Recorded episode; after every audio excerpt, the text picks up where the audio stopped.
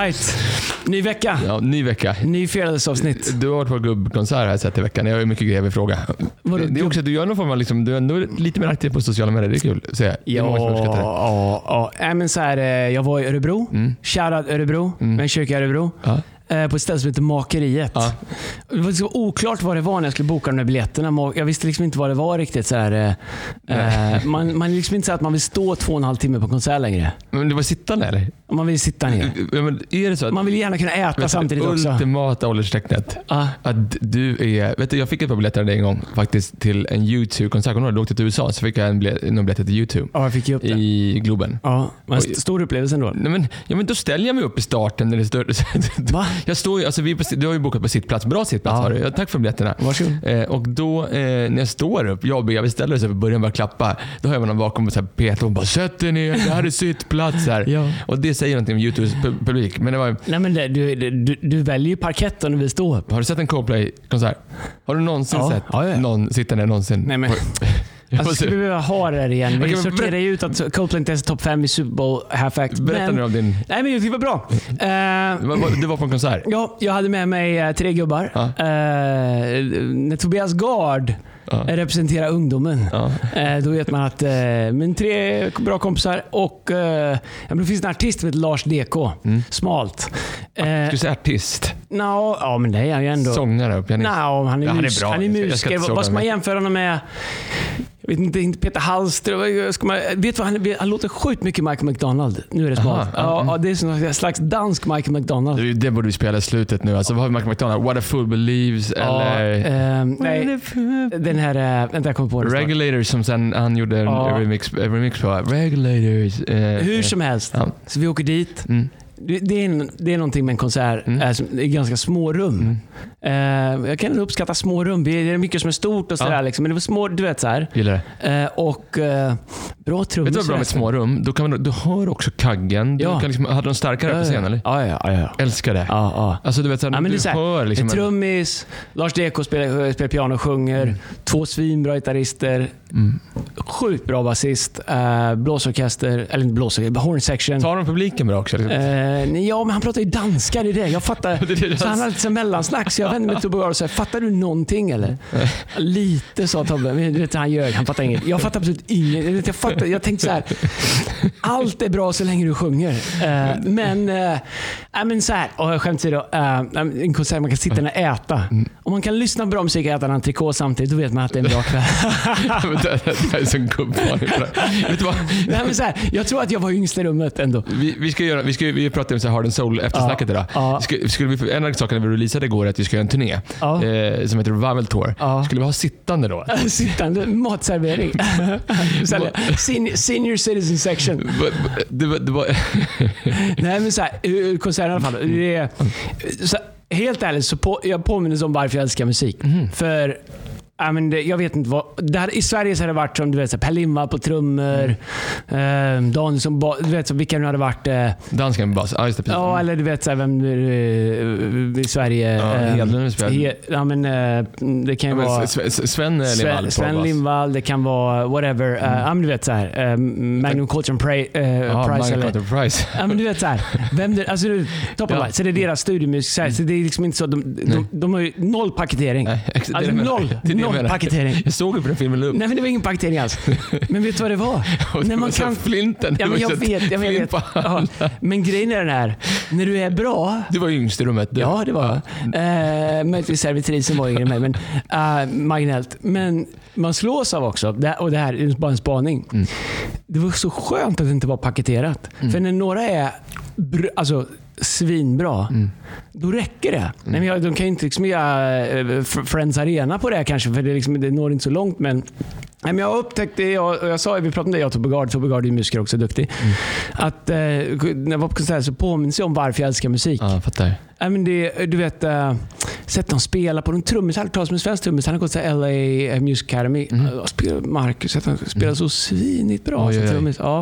En av killarna spelar trumpet, han var med oss på This Christmas, spelade i Horn Section där och det var riktigt bra alltså. På tal om turné, jag bara tänker så här, har du Har du tänkt, vi började prata om det precis innan vi tryckte på rekord, liksom hur man laddar upp för någonting. Man laddar upp för ett gig, man laddar upp för... Grejen att jag på tal om turnéer, har du sett att det finns en film som heter Spinal Tap? Har du sett den eller? Det finns band som heter Spinal Tap. Gör du det? Okay, men det är hela vad du gör du det? Okay, det gör det kanske. Jag vet inte, jag har inte koll på Spinal Tap. Nej. Men det finns en film som heter Spinal Tap. Som Rush? Ja, det har jag. Uh-huh. Men igen Rush. Nej, men bandet Rush. Jag vet vad Rush är. Ian Rush var grymma var Jag har mycket prat om det, så jag har varit så Hugo Sanchez. Ja, jag kommer massor. Men nu, vi pratar om att ladda upp. Och ju äldre jag blir, desto kortare liksom, tid behöver jag för att ladda upp. För jag orkar liksom inte ladda upp i 5 minuter innan man ska göra något. Det är inte så att jag laddar upp. Det är ju inte ett gig och ladda låtsång eller publika, inte jag menar. Men jag kan liksom inte ladda, det går att jämföra med att spela en match. För du ska igång med systemet, kemikalierna ska på. Du ska vara fokuserad, du ska... Men på ett sätt så är liksom, back in days kunde jag ju ladda upp 3 timmar innan liksom ner, sit-ups och biceps. Nej, men du hade mycket, du skulle hitta ditt linne, du skulle smörja in dig så verkligen. Att du blänkte lite på armarna. Det här är alltså pre-BI. Det var ju, man kan säga att det var kanske mer bön innan mötena nu än vad det var då. Vet du, det här vet jag. Första gången jag ledde låtsång på en söndag förmiddag i den kyrkan där du var underspastor, så kom det ju fram en tant till mig efteråt. Det är helt ärligt idag, jag måste bara säga, här ett möte med någon på morgonen idag som undervisade på den bibelskolan. Och vi har känt honom länge och vi har en lång historia. Och han sa att ja, men jag var ju där och undervisade med Erik och de här gick på bibelskolan. Och då skulle man och sa, vet du om Erik var där mycket eller? Nej, jag kan inte minnas att men jag vet att han gick. Var du spelade PlayStation? Ja, där. Ja. men du vet, men hur som helst, jag behöver liksom kortare tid på mig tror jag liksom. Kanske för att jag inte har samma liksom, jag behöver ladda upp lite, men då hur som helst då landar jag i den här filmen som heter Spinal Tap. Det här är bara så shameless plug. Gå in och kolla på den här, hela filmen ligger på YouTube. Spinal Tap, då är det ett band, de är ju i Cleveland. Ja, men jag vet filmen, jag tror det var en TikTok grej. Ja, men jag vet film och det är så roligt. På ett sätt de har letat sin de som gör rekvisitan, stage design, de så här, vi ska ha så här Stone Age liksom på scenen. Då har de liksom blandat ihop centimeter och inches så att de är liksom så 35 centimeter höga. Men sen så är de i en katapulterna bakom, de är så här Cleveland, de är smalt. Nej, men det här är bra. Så ska de liksom, jag har ett klipp liksom på det här. Då ska de liksom ut på scenen och de är bara, och då är de bara hello Cleveland, du vet, de taggar upp där. Men sen så hittar de liksom inte ut. De går vilse i katakomberna och kommer liksom aldrig. De går vilse i rekvisitan.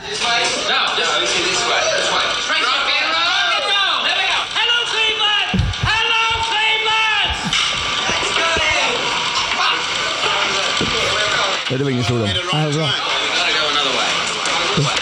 Gå in och kolla på YouTube. Men vet du vad två grejen är? Med att ladda upp, det är ju intressant. Jag har också förmånen att jobba med människor utanför kyrkan som är högpresterande. Allt ifrån liksom företagsvärld till sport till andra saker. Och det finns många igenkänningsfaktorer där. Men jag tror att en av de sakerna som har gjort att vi har varit tvungna att ha kortare liksom anspänningstid. Jag tror att anspänningstiden det är liksom från... Om det var brandkåren så är anspänningstiden 90 sekunder från larmet går till att du ska åka ut genom dörrarna. Om du är ensamställd. Men det är att vi gör ju så mycket saker. Så det går liksom inte förrän man gjorde ett möte på söndagen och kanske en annan grej i veckan eller en annan grej varannan vecka. Det fanns liksom så mycket tid att ladda upp, men nu när vi gör så många saker, men ett tag hade vi brukar ju 6 möten varje söndag. Du kan liksom inte, och sen så är det staff på tisdag och saker. Du har liksom, du måste lära dig liksom att koppla på av. För å ena sidan så kan du inte gå och ladda upp så länge för du orkar liksom inte det så många gånger. Nej. Men å andra sidan så kan du inte liksom ladda ner så länge som jag gjorde heller, utan du måste lära dig koppla på av på ett annat sätt tror jag.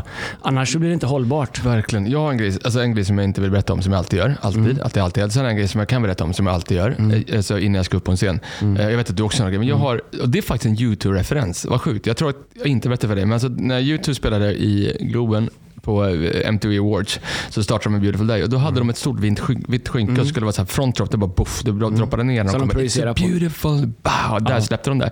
Men hela första versen så sjöng Bono den och så hade de bara 2 stora liksom, ljuslampor bakom så man såg inte Bono. Man hörde musik, man såg inte, man såg bara liksom någon form av silhuett liksom, mot det vita skynket. För mig blev det en sjukt bra bild så här, att alltid påminna själv om att folk ska liksom inte se mig idag. Det är inte, alltså, det handlar inte om mig. I'm just a broken vessel. Använd mig Gud. Och jag, det är ändå kommit en bit. För så, det var inte så när vi började. Så här, måste bandet vara på scenen eller räcker att jag är? Nej, jag skojar bara. Men vet du vad jag tror att det också är? Jag tror att det här med att ladda upp... jag tror att för min del just nu så handlar det mycket, mycket mer om att inte ladda upp. Just det. För om jag ska göra något på en söndag till exempel, då liksom, man går ju och verkar med det hela veckan. Och jag tror att det går åt så vansinnigt mycket energi till att leva med hög anspänning liksom. Och innan kunde jag liksom så här, fredag, lördagen, jag kunde liksom vara i game mode och du vet, man kan tycka att det är bra, men det tar så mycket energi, så för mig är det nog mer så här, som igår hade vi Hard & Soul. Och jag visste att det är liksom inte en tung kväll, att det är tungt, men det är liksom en kväll där jag ska göra mycket och jag måste vara fokuserad och jag vill säga rätt saker.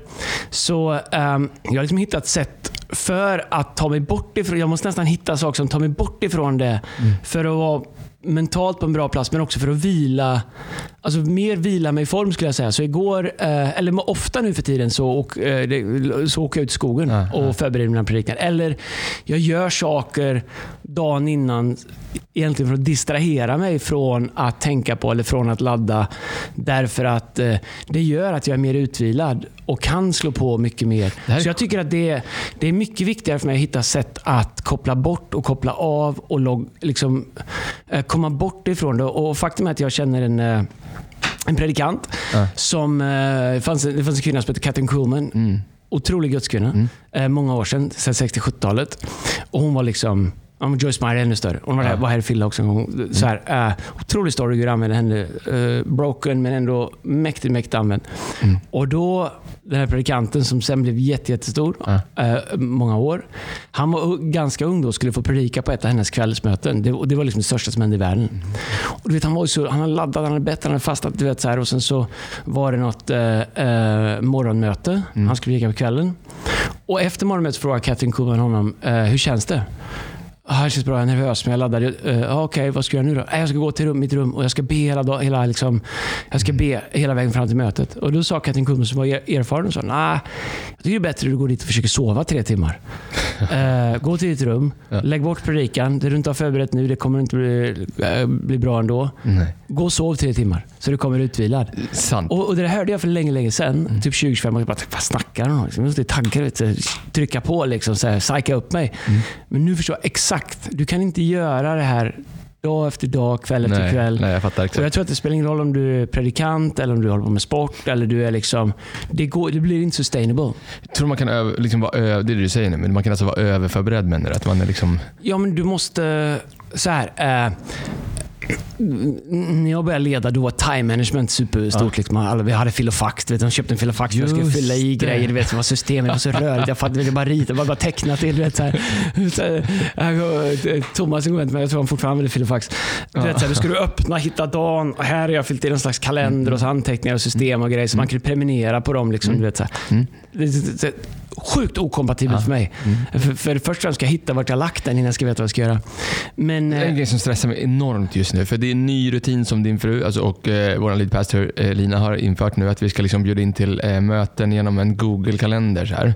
Och nu i natt, alltså 01:27, så jag, för att Alba vaknade, så jag är inne och ska liksom, för jag ser att vi har lagt in en grej för ett pastorsmöte, då ska jag liksom bara flytta det. Och då på något sätt, och så ska jag lägga in en grej för att vi ska Alba till barnmorskan. Bara lägga in där, för vi ska dit på fredag. MVC, MVC. Då heter det MVC. MVC. Du är bara, du har bara 4 ungar. Mycket jag har varit på MVC. Inte så mycket tyvärr. Men nu anser jag sig för läkare, så att ni har bra koll då.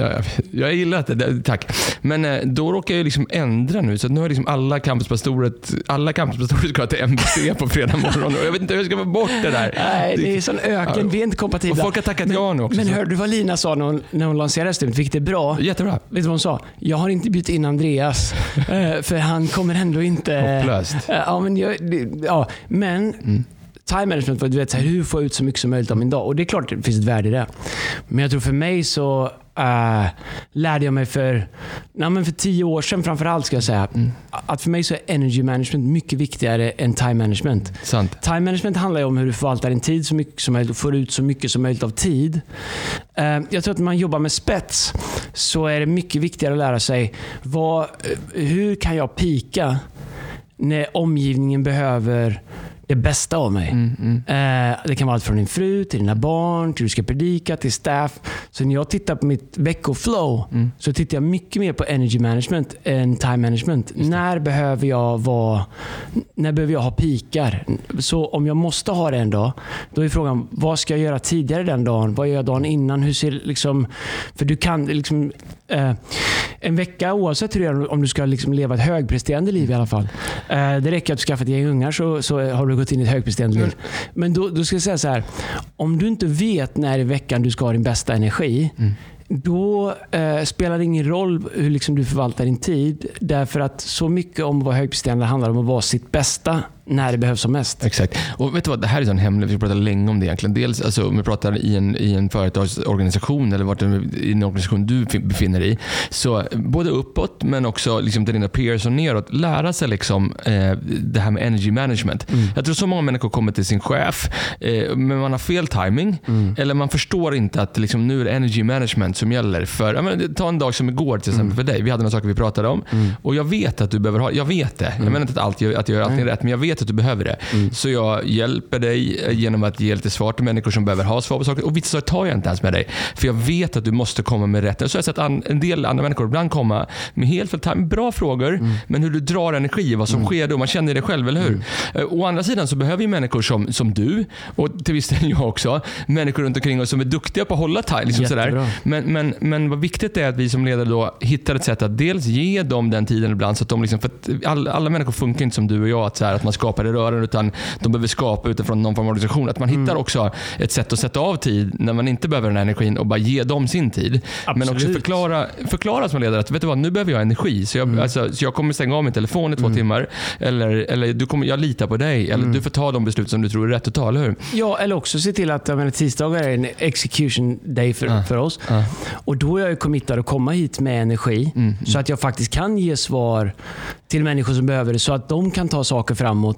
Och det är också ett sätt att se till att, så det är inte bara det man gör i sin roll utifrån sin absoluta spets, utan jag har ett ansvar gentemot de som gör det här tillsammans med mig. Men jag tror att så mycket så här, det finns ju olika vägar i livet man kan ta för att liksom bli bättre på det man gör. Min väg har alltid varit att skapa relationer och få någon slags proximity eller närhet till människor som har någonting som jag vill lära mig ifrån eller dra ifrån, eller och liksom på något sätt få någon slags plats i deras liv för att kunna ha en första parkettsrad att kunna titta på och lära mig ifrån. Och en av de sakerna som jag tror att jag har utvecklat, det är massa saker, vi är ganska transparenta men var inte bra på kalendrar och annat, men en sak som jag tror att jag är bra, som jag har byggt mycket av min, liksom, det är min profession på, det är att veta vad folk behöver när. Just det. Att också förstå, okej, den här frågan jag har nu, det är den viktigaste frågan för mig. Men den jag ska ställa den till, är det den viktigaste frågan för den personen just nu? Och det går ju inte alltid veta.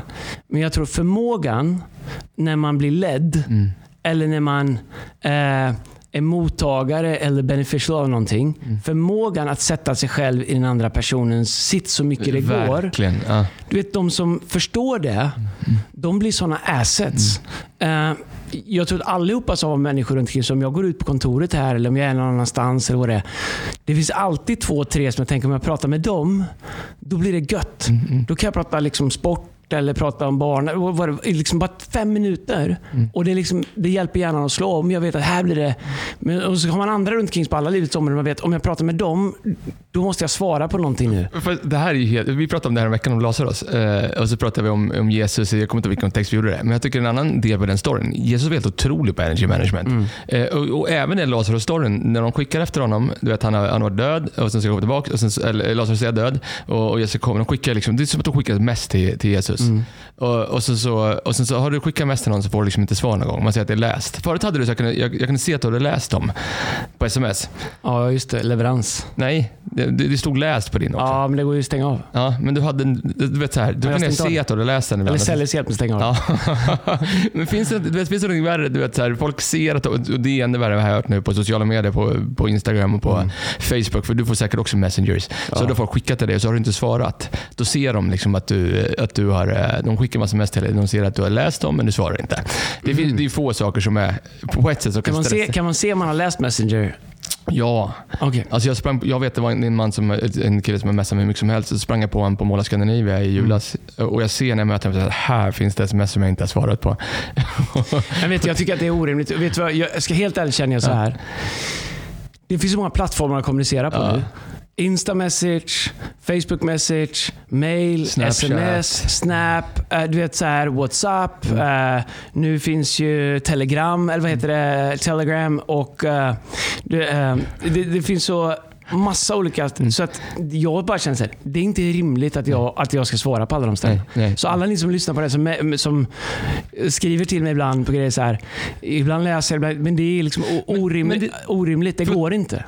Men det är precis här jag vill komma till nu. Så det är en ledarskapspodd. Jag pratade med en annan ledare i vår organisation i veckan som sa så här, jag är så stressad för jag har en grej, jag går alltid innan jag går från kontoret, så jag alltid, det finns aldrig några obesvarade mejl, aldrig några obesvarade SMS. Då sa jag till honom, den här personen sa så här, du vet, jag tror att om du ska ta nästa steg upp, du kommer gå därifrån med obesvarade sms och obesvarade mejl. Ja. Du vet, människor som du har som lever större liv än dig, du vet ju, du skickar ett mess, vissa av dem, du vet, så kommer få svar på varandra och tredje sms. Det vet jag i vissa, för jag förstår att de lever sånt. Eller om 3 veckor kan man få svar. Det är fine. Ja. Och jag tror att man måste vara okej med det. Alltså att, och inte låta andra människor liksom dra av ens energi, för det är bara jag i slutändan som är liksom i kontroll över min egen energi, eller hur? Ja, men jag tror att om du vill ha en plats i en persons liv som lever ett större liv och mer högpresterande liv än vad du gör, då måste du också förstå att du kan inte ställa krav på deras tid. Nej. Och du kan inte ställa krav på, alltså på något sätt så är det som att om man säger att tid, du måste acceptera deras klocka. Och jag tror att det är liksom bara man kan tycka, man kan blanda in människovärde, men det har inte med det att göra. Nej, det är bara liksom att om jag har 2 saker att hantera och jag vill vara en del av någons liv som har 20 saker att hantera, så måste jag förstå att det ser annorlunda ut. Och men jag tror att det kommer ner till ganska mycket också om man ser det som en rättighet eller en blessing. Verkligen. För om det är en rättighet, då har man rätt till saker och ting. Men om det är en blessing, då är man tacksam för det som får. Verkligen. Och faktum är att få svar på vad 3:e, 4:e sms från någon som faktiskt ger dig någonting av grymt värde är mycket viktigare än någon som svarar. Faktum är att någon som alltid svarar direkt, det är någonting som är fel. Ja, alltså så här, nu pratar vi om du hör av dig till vår kyrka och du behöver hjälp. Ja. Alltså vi svarar direkt. Nu pratar vi liksom om kanske mer liksom organisation, olika saker och sådär, men det men jag tror också så här, ska man kunna svara ja till vissa människor, du vet, så då måste man svara nej till ganska många andra människor också. Jag har liksom, du vet att du har likadant. Alltså jag har några, de går direkt på en hand, som jag typ alltid svarar. Du hjälper mig ibland när min fru ringer också, men jag svarar alltid när min fru ringer. Alltså det, eller jag vill alltså, jag inte säga det. Jag tror inte Bea orkar lyssna på det här. Jag vill säga att jag gör mitt bästa. Men säga så här att det är inte alls ovanligt att jag ger Erik lite tips om svara när frun ringer eller åka hem ibland och sådär. Men sen så finns det, och när du ringer så svarar jag i 99 fall av 100 gånger, tror jag. Det kan du väl ändå säga att jag gör. Ja, men det gör det, men jag är också väldigt mindful om när jag ringer. Va? Nej, men jag ringer ju inte dig sent på natten. Tänk så här, man säger så här, jag har inte ens med en dator till jobbet. Alltså 99% av mina dagar består av att jag sitter i möten med människor. Och men så svarar jag nästan alltid när du ringer. Vilket gör att jag ibland behöver gå ur möten, eller jag behöver bestämma mig för att inte svara på vissa människor, för jag vet att jag behöver available för att kunna svara på vissa. Det är ju bara ett sätt liksom att kontrollera min energi, eller hur? Ja, men jag tror att så här. Jag tror att ditt nej kommer definiera till mycket mer än ditt ja. Sanning. När du börjar, då handlar allting vad du säger ja till, för att opportunity och sådär. Men när du har kommit till en plats där du faktiskt har ansvar, du gör saker, du har liksom influencer och leder, ditt nej är mycket viktigare. Det du säger nej till. Jag har jätteproblem med det. Därför att jag vill så gärna hjälpa till. Jag vet inte, något slags messiaskomplex, men jag vill hjälpa alla. Man blir inbjuden att tala på olika ställen. Jag hatar det att folk besvikna. Och jag vet inte vad det är. Det finns någon psykolog som kanske kan ringa mig och säga vad det är fel på mig i det. Men jag genuint gillar att hjälpa människor. Och jag har verkligen fått jobba med och får jobba med mitt nej. Säga nej till saker. Men grejen är så här, man säger inte bara nej till människor så att du bara kan hålla på med de mest högpresterande.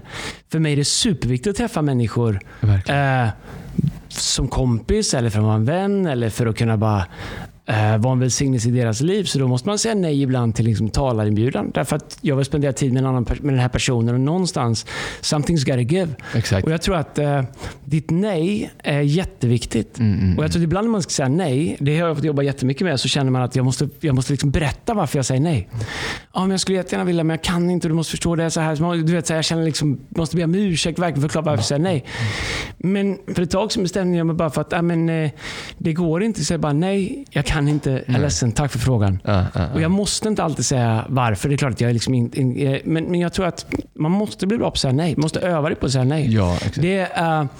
Jag tror att så här, ditt ja är liksom så sjukt viktigt, så det du säger ja till, det måste verkligen vara ett ja. Och ska du ha ett bra ja, då måste du öva på din nej-muskel. Alltså det är som en muskel liksom, när du vet så här, när man börjar lyfta, man orkar ingenting, eller vad du än gör som blir bättre, som växer. Du måste bygga din nej-muskel, därför att din nej kommer alltid definiera ditt ja. Ja, otroligt bra. Jag älskar det. Alltså jag älskar hela den energitanken. Men det andra som vi går tillbaka till Hard & Soul. Vi är ju bara... Ska vi bara säga vad Hard & Soul är? Det är ju vårt moderna församlingsmöte, kan man säga.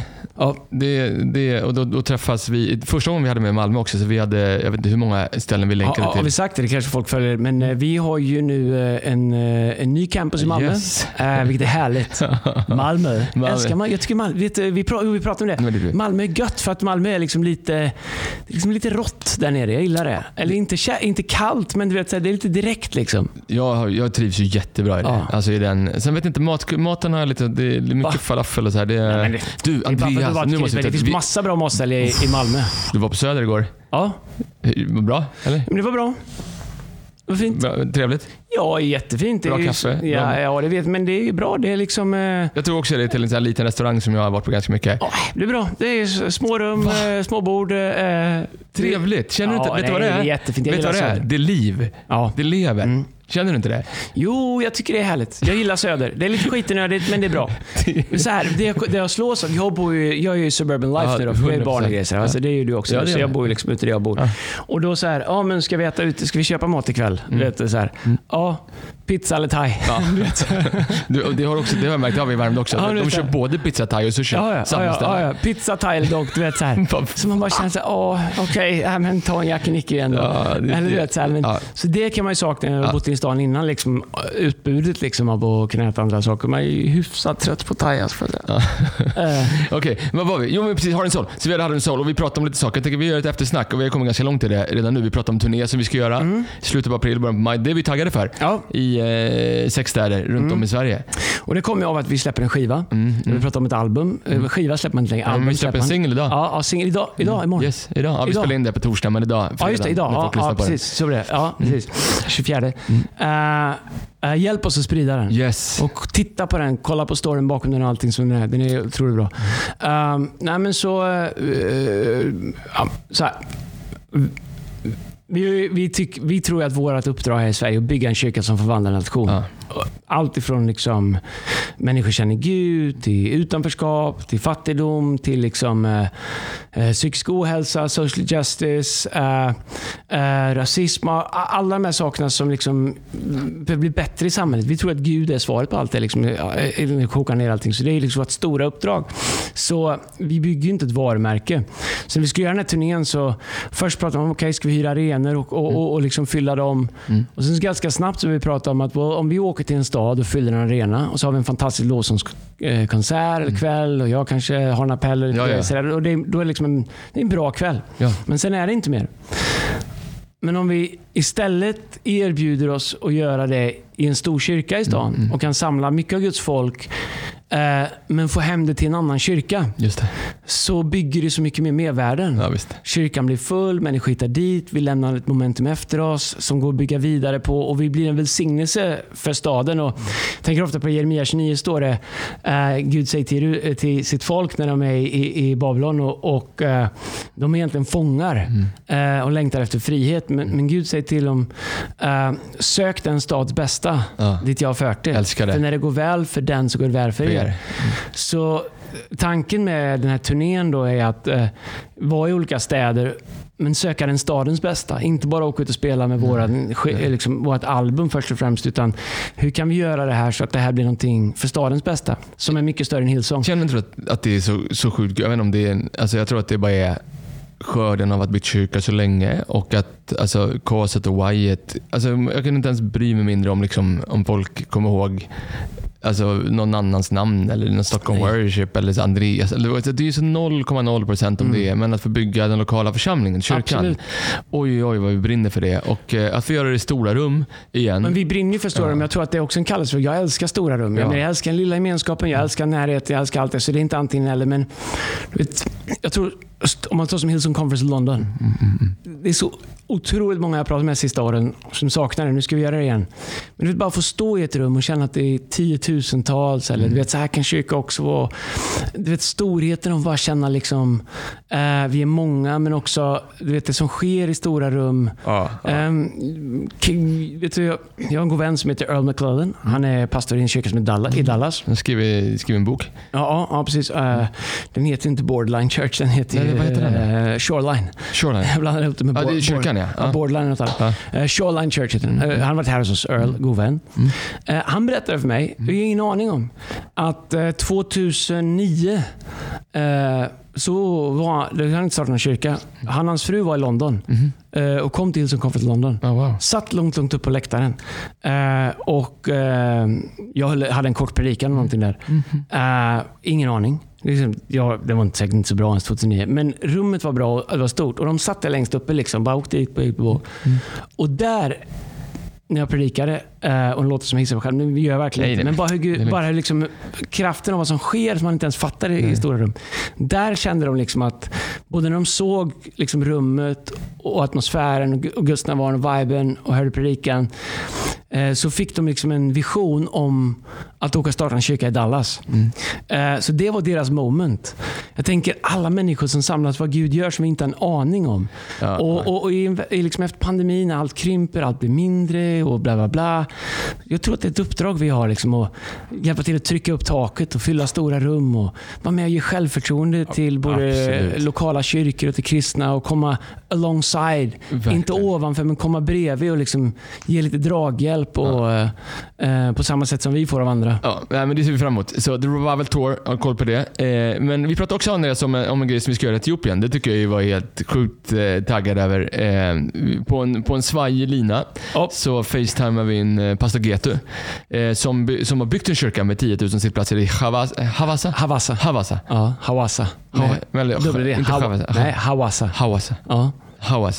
Och vi ska ner dit och skruva upp ljud och sätta upp ljud. Det ser vi fram emot. Alltså. Det är ju... jag var ju på ett ställe där, och Getu, bara för att sätta i kontext, han är pastor, leder en stor liksom, kristen rörelse där, jag tror med 20 miljoner som han leder hela Etiopien där. När han var ung så kom kommunisterna till Etiopien. Han är 67 tror jag nu, 67 någonting. Och de bara konfiskerade grejer. Så de hade en liten kyrka där. Och kommunisterna bara tog den. Jag gav ut dem därifrån, stängslar och drog upp stängsel runt omkring. Och de stod utanför stängslet och såg när de tog en steg, gick upp på taket och såg ner korset på kyrkan. Träkorset. Och de var ju såklart jätteledsna. Jag levde under liksom kommunismen i många år. När kommunisterna lämnade, så fick han i sitt hjärta att köpa tillbaka den. Nu var jag äldre, var pastor liksom. Han har gått många år, tiotals år. Köpt tillbaka det. Och får liksom en vision om att bygga en kyrka här. Det här är liksom en liten kyrka med 10 000 sittplatser för nästa generation. Alltså det är inte ens för att han bygger den för nästa generation. För att de ska få möta Gud, för att kunna samlas där, för att kunna...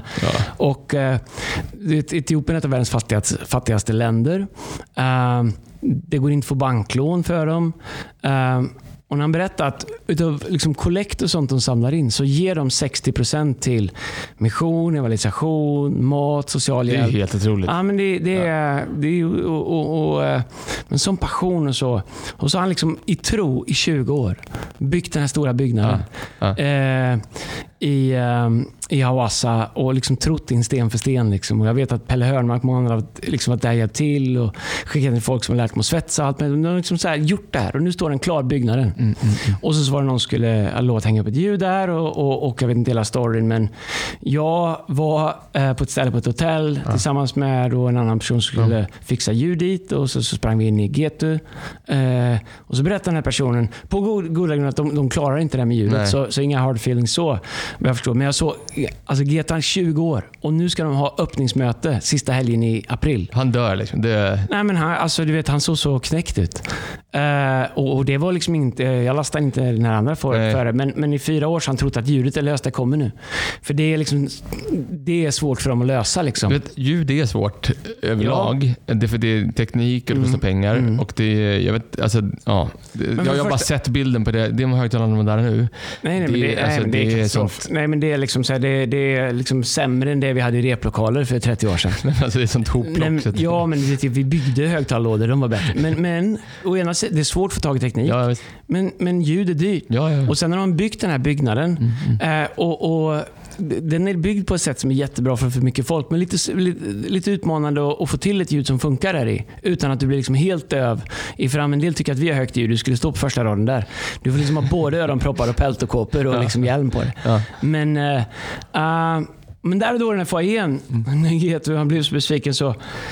Och jag vet inte om det här är bra eller dåligt, om det här är Gud eller om det bara är min impulsivitet eller men jag känner bara där och då, alltså vi ska fixa ljudet åt dig. Nej, jag hade inte sett bilder byggnaden och jag var kanske inte fullt på att klara med hur mycket ljud som behövdes. Men ibland är det bra att man inte vet allting, för då liksom ser man bara omöjligheter. Och han sa, men vad menar jag? Men säg, vi ska fixa ljudet. Jag vet inte hur, men jag lovar att det ska hänga en ljudanläggning där nere till öppningsmötet 29 april. Sen tänkte jag måste nog kunna prata om det här. Du vet, så här, vi ska lösa det här. Men grejen är att det är, våran kyrka är fantastisk. Och vi har liksom kompisar som Aja och andra som, liksom, som jobbar med det, som brinner för det här. Och, det är ett jättetroligt projekt. Och vi bestämde tidigt att vi ska inte hänga upp skit där. Nej. Vi ska inte hänga upp saker där som vi själva inte hade velat ha. Nej. Därför att de är inte värda sämre än vad vi är. Varför skulle vi ge dem någonting som vi inte skulle vilja ha? Så att jag tror att det finns en princip i att ska du göra någonting ska man göra ordentligt. Och det är en stor utmaning. Det är en bra bit över 1 miljon. Vi ska liksom köpa in djur, ska hitta det, vi ska frakta ner det, vi ska skicka ner team som hänger upp det, som trimmar in det, som tränar deras folk. Vi tittar på strömförsörjning och buffrar olika saker och sådär. Vi har satt ihop hela djuret nu. Nu är det bara finansiering kvar. Vi har inte det i vår kyrkobudget, så det kommer inte belasta vår kyrkobudget. Men jag sa sätt ihop djuret så ska vi lösa finansiering. Så jag håller på med det här på lite olika sätt. Men jag älskar vad du gjorde i vårt Hard and Soul igår. Därför att jag tror, där kan nog människor applicera den organisationen. Du är ju också så här, att bara ha ett hjärteprojekt. Som liksom, det här är ju Jesu kallelse och att göra mission. Alltså, men ha ett hjärteprojekt som inte på något sätt är där för att bläsa din organisation eller din verksamhet, men någonting som du eller ni tillsammans bestämmer. Det här blöder vi för. Det här rör vårt hjärta vid. Och se människors respons till det igår, Andreas. Alltså jag fick någon film från vårt norra campus. Alltså där, du vet, det är någonting som bara reses upp i människorna och känns att det här älskar vi. Vi backar det här. Alltså det här brinner vi för också. Det var väldigt fint att se igår tyckte jag. Ja, och jag älskar vår kyrka. De har liksom aldrig någonsin liksom backat för en utmaning. Men jag tänker också liksom, det finns så mycket. Nej, men ärligt talat, det kan låta som jag hissar mig själv. Men det gör, jag känner en extremt stor ödmjukhet i att vi faktiskt får göra det. Och jag vet att Pastor Getu är jättetacksam för det här är liksom en omöjlighet för dem. Men jag känner liksom inte att vi kommer in som några hjältar och löser det. Jag känner, när jag tänker på att han har, jag vet vilka utmaningar vi har med byggnader. Han har liksom byggt den här i tro. I ett av världens fattigaste, 20 år han har inte gett upp. Alltså vi är med lite på slutet, hänger upp ljud. Det är ju liksom ingen, men tänk att vi får vara en liten del av en sån här. Och ett sånt stort trosprojekt liksom. Och jag tror också att det är en sådd från, liksom in i någonting som kommer välsigna oss och även om det inte välsignar oss så är det en välsignelse att få göra. Och jag tror att man behöver göra de där sakerna för att påminna sig om att att göra saker som liksom inte det handlar inte om en själv. Men jag tror också att man måste göra saker det här, vi är ju kristna såklart, vi är pastorer och jag tror att man måste göra saker där man gör saker i tro. Alltså om allting i mitt liv går att kalkylera, om allting i mitt liv får plats i en mall, om allting får plats i en filofax eller en taj, du vet, då är det Christian Kane sa att de flesta människor som ber om mirakel spenderar hela sitt liv och undvika situationer där man behöver mirakel. Och jag tror inte att det är det kristna livet. Nej. Och jag tror inte att det är definitivt inte ett liv som jag vill leva. Jag vill leva ett liv där det finns aspekter av det jag är med och gör som är omöjligt. Därför att Gud säger, för människor är det inte möjligt, men för mig är allting möjligt. Ja, och ingenting är omöjligt för den som tror. Jag tänker också vad det här gör liksom, för dem och för att vara med och betjäna det. Och Getu var här och talade till vårt staff och andra förutsättningar, ett av ens fattigaste länder, men oj vad vi hade att lära.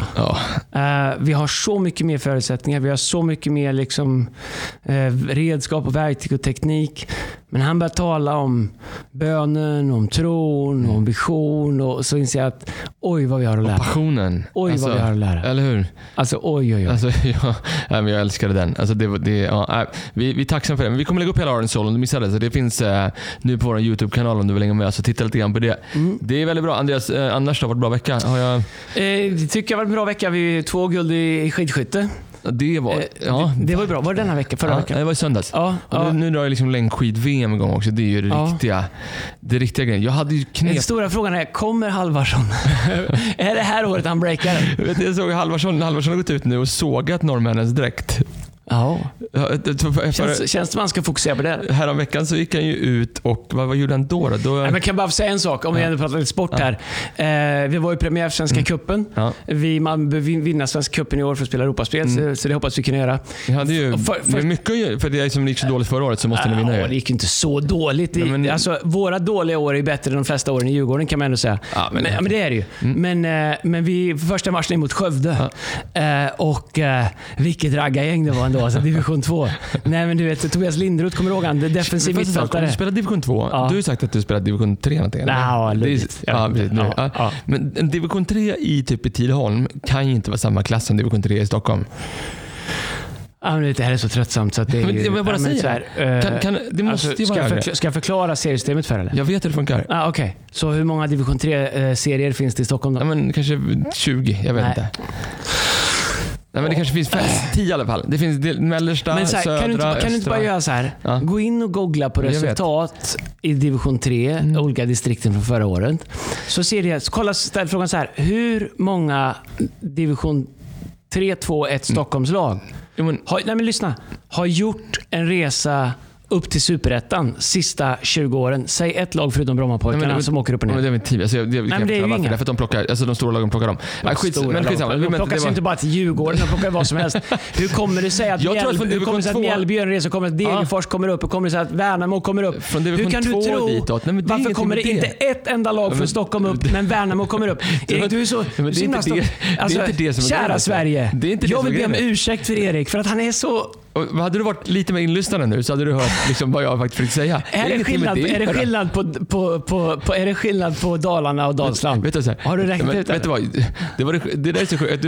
Du tar så här billiga poäng. Jag tror inte jag vet att Dalsland är Sveriges minsta landskap. Det är googlat sen förra gången. Jag är skitbra på största staden i Dalsland. Men det är ju Åmål. Ifall Åmål ligger där, men det tror jag. Men Åmål, du vet, jag kan säga exakt vad det är. Dalsland, det är litet där. Alltså det är, men för att säga jag du svajar. Vet du vad jag ska säga? Andreas, härskarteknik. Det är som Zlatan, han vill aldrig prata med Olof Lund, utan han den här långa. Den här långa.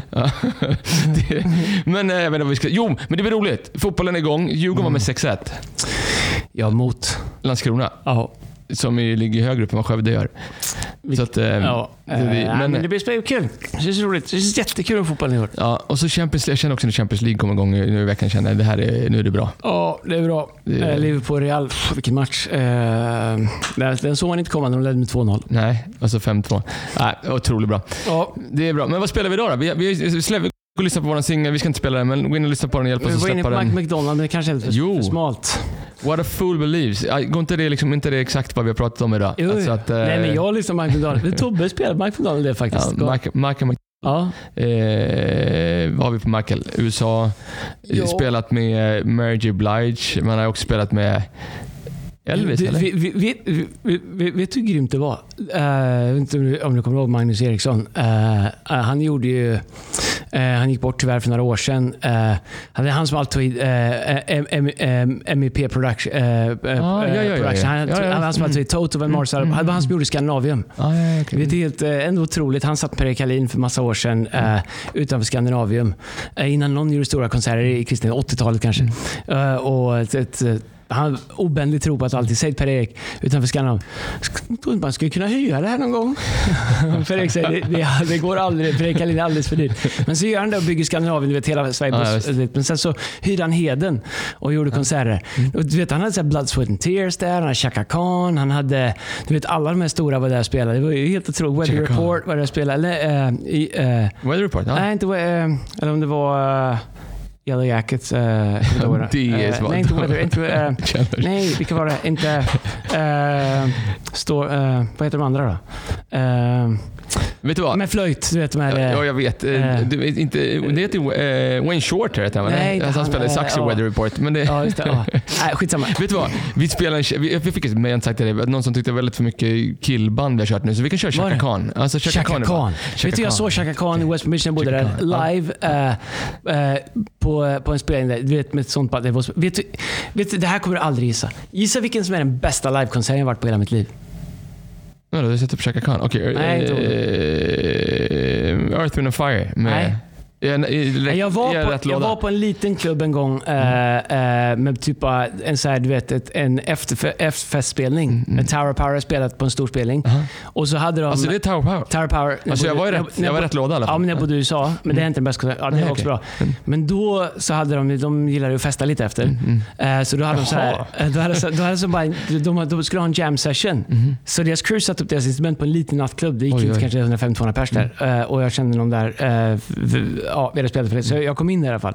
Och det jammet... Säger de Andreas, kan man ta i base för det? Var så ingen som sa. Nej, jag tror inte säga det. Nej. Inte för nej, men det jammet, det var grymt. Ja. Det blev lite slirare i den kvällen. Ja. Nej, bästa konsert, aldrig kan gissa bästa live. Amerikansk band, eller? Ja, bästa live band och konsert jag varit på. Du kommer tycka det är helt sjukt. Gubbigt, eller? Nej. Tjej. En tjej, ja. Soul. Så ja, men det var liksom bara för att det var så Franklin, bra. Nej, vet du vad det var? Nej. Gloria Estefan och Miami, vad heter det? Miami Machine Band, eller vad heter de? Du vet den. Vad var hennes brottarhit? Vad var det den? The Rhythm of the Night. Nej, inte det. Nej, vänta.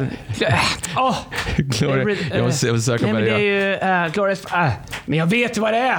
Jag blandar ihop med henne med... Nej, men Gloria Estefan, Miami... vad heter den? Miami Machine Band heter de ju... Konga, inte nej? Bara, do the conga. Konga. Det här är bra grej. Men ja, alltså, det är bandet. Ja, jag fattar. Vad heter de? Miami Sound Machine heter de. Ja. Alltså, det var så bra. Ja. Och hon, du vet, jag vet inte vad det var. Det är liksom inte ens min musik, men det var så sjukt bra. Nej. En annan som är live, som också är otippat, är ju Buena Vista Social Club. Ja. Med de gamla, många vet, nere i Miami på en sån liten, det är ett Miami, du vet, käkar kubansk mat innan så här. Jag bara gillar musik. Ja, men jag är liksom fast med Chaka Khan. Vi kör Chaka Khan. Ska vi köra största låten? Through the Fire.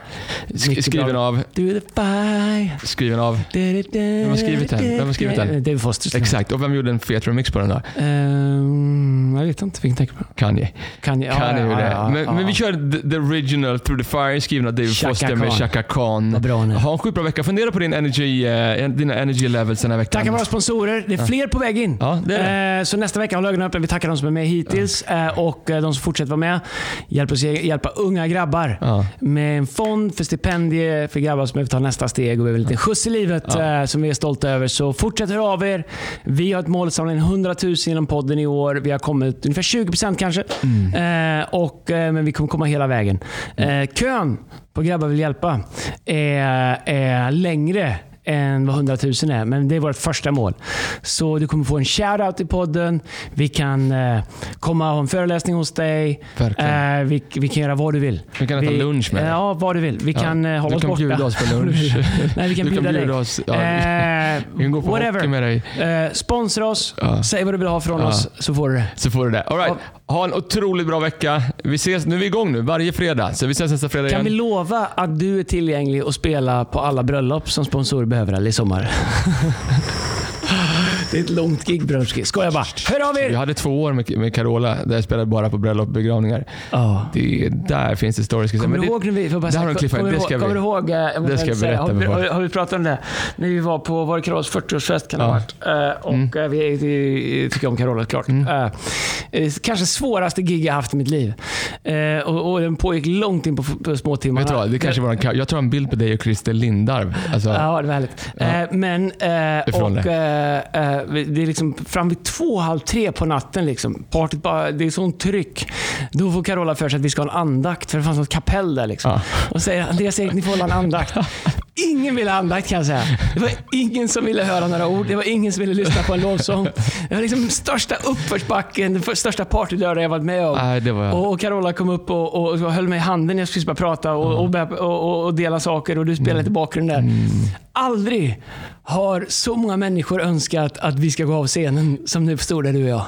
Vet du, jag har det här vi pratade om turné. Jag tänker på det här. Storsjöyran, hette det så? Storsjöyran? Storsjöyran. 2006. Vi säger Carola. Hon har precis vunnit med evighet, vad den heter den låten. 2005 gjorde den. Så vi har näst bästa slotten. Vem 2006, vem är störst i Sverige då? Är det Nej, inte Robin. Nej. 2006. Jag är så dålig på bakåt. Slamrig musik. Jag har väldigt svårt för den. Och nu är det folk som blir jättearg på mig. Bror Daniel eller Håkan Hellström? Håkan Hellström ska gå på efter oss. Du vet att det är så mycket mer. Jag har aldrig kunnat köpa in i Håkan. Om du lyssnar på Carola, för jag pratar, hon är en jättebra vän till oss. Så jag pratar, hon lyssnar på henne ibland. Men Carola, då hade du en impulsgrej. Och Carola, vi tycker om att vi har en rakt mitt fästning. Jag ser bara för min del var det ett svårt klick. Men det här Carola, det här har jag sagt till dig efteråt vad jag tyckte om. Då jag måste dåligt när jag tänker på det också. Det är 30 000 pers på torget. Och vi är klara, vi ska köra ett extra nummer. Då kommer, vi hade en sån här scen uppifrån. Då kommer Carola upp, hon tar min hand, går ner och ställer oss i mitten på scenen och säger, den här brodern, han har fått möta Jesus. Och så ska jag dela mitt testimonium. Jag gör det på 30 sekunder. Det här, om du googlar mig finns det kvar. Alltså, du vet, så här, Expressen skrev om det, Aftonbladet skrev om det. Men jag stod upp för Jesus. Mycket bra. Jag gjorde det. Hej, nej, vet du vad? Carola stod upp för Jesus. Och hon hjälpte dig att göra det också. Shoutout Carola. Nästa vecka spelar Carola. Om det är någonting hon alltid gjort, det är högakta henne för. Ja, 100%. Det är sant. Och hon har grym energi. Yes, alltid. Nej, men vet du vad hon har? Jag har ju känt henne länge och varit med på olika grejer. Hon har den här förmågan att slå på. Ja, det är helt otroligt. Kanske bäst i Sverige. Den får man bara koppla på nu är dags. Hon är en sån fullblodsproffs. Och hon är så seriös. Och hon är ju små alltihop där också. Och gudsand, men hon har en förmåga att bara koppla på. Jag älskar det med henne. Att allting är på riktigt. Hon gör inte saker som du vet är all in eller all out. Bra. Hon ställer krav. Ja. På omgivningen. Bra. Det är väldigt bra. Hon gör alla bättre. Ja, det gör de verkligen. All right. Chaka Khan. Chaka Khan. Ha en bra vecka. Hej.